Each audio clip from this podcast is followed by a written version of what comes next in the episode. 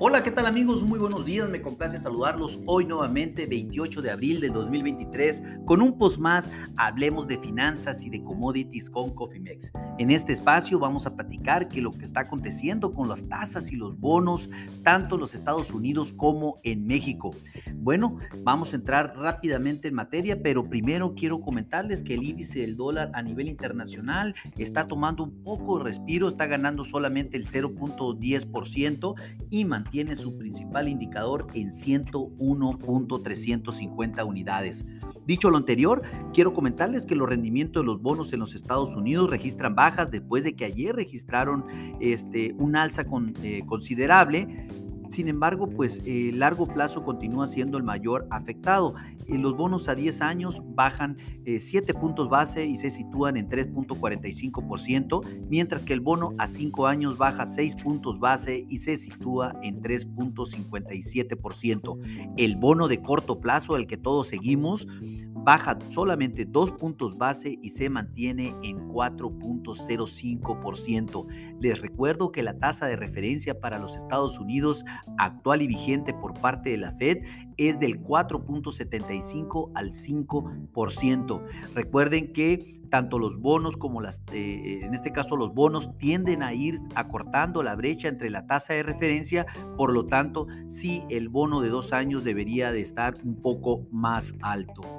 Con relación a los bonos en México, déjenme comentarles que estos se encuentran a la alza. El bono de corto plazo, el DC24, sube 4 puntos base y se sitúa en 10.72%. También les recuerdo que la tasa de referencia actual vigente por Banjico para México es del 11.25%, lo cual está, eh, digamos que el spread entre el bono de corto plazo y la tasa de referencia, pues la verdad sí está mucho eh, más atractivo en México, no atractivo, sino está más cerca, más corto en México que en los Estados Unidos. El bono JN27 subió 5 puntos base y se sitúa en 9.08%, pero el bono del MY31 subió solo 2 puntos base y se registra en 8.80%, que es el bono de más largo plazo. También mencionar que el tipo de cambio se encuentra en este momento en 17.99 pesos por dólar. Eh, hemos tenido un una sesión de apreciación de nuestra moneda gracias al excelente resultado del PIB en México y apoyado también por una tranquilidad a nivel internacional y una baja eh, del nivel del riesgo, lo cual pues eh, favorece siempre a la principal moneda eh, emergente, que en este caso es en el peso mexicano, definitivamente la que tiene mayor volatilidad, la que tiene mayor volumen de operación y la que ahorita es la reinante por mayor apreciación a nivel internacional, pues es nuestra moneda. Recuerden Existen estrategias para las tasas de interés, existen estrategias de cobertura para los tipos de cambio. No todo el tiempo las cosas continuarán de la misma manera.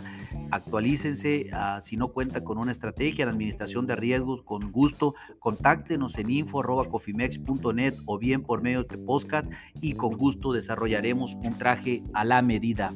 A nombre de todo el equipo de Cofimex y mío propio José Valenzuela, le doy las gracias por su atención y les recuerdo que lo peor es no hacer nada. Pasen un hermoso día. Hasta luego.